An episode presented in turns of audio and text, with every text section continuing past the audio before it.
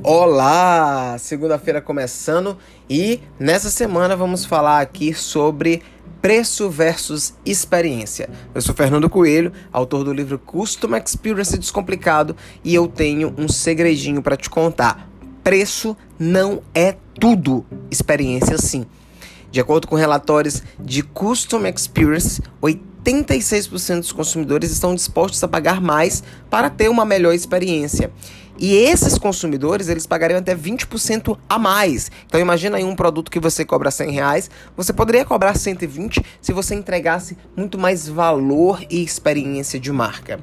Um outro fator que é extremamente importante e que você que é empreendedor e que é gestor de negócio precisa ficar atento, é que quando você consegue aumentar somente em 5% a taxa de retenção do seu cliente, você consegue automaticamente aumentar os seus lucros em 25%.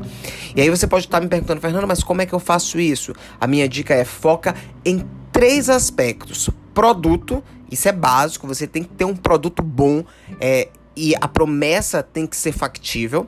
Atendimento, então treina a sua equipe, contrata bem, capacita cria procedimentos operacionais padrão, alinha esses procedimentos com eles, é, estabelece scripts de atendimento, estabelece uma jornada com experiência de entrada, experiência de saída, experiência é, de execução e foque em um bom atendimento é, perdão, em um bom ambiente, né?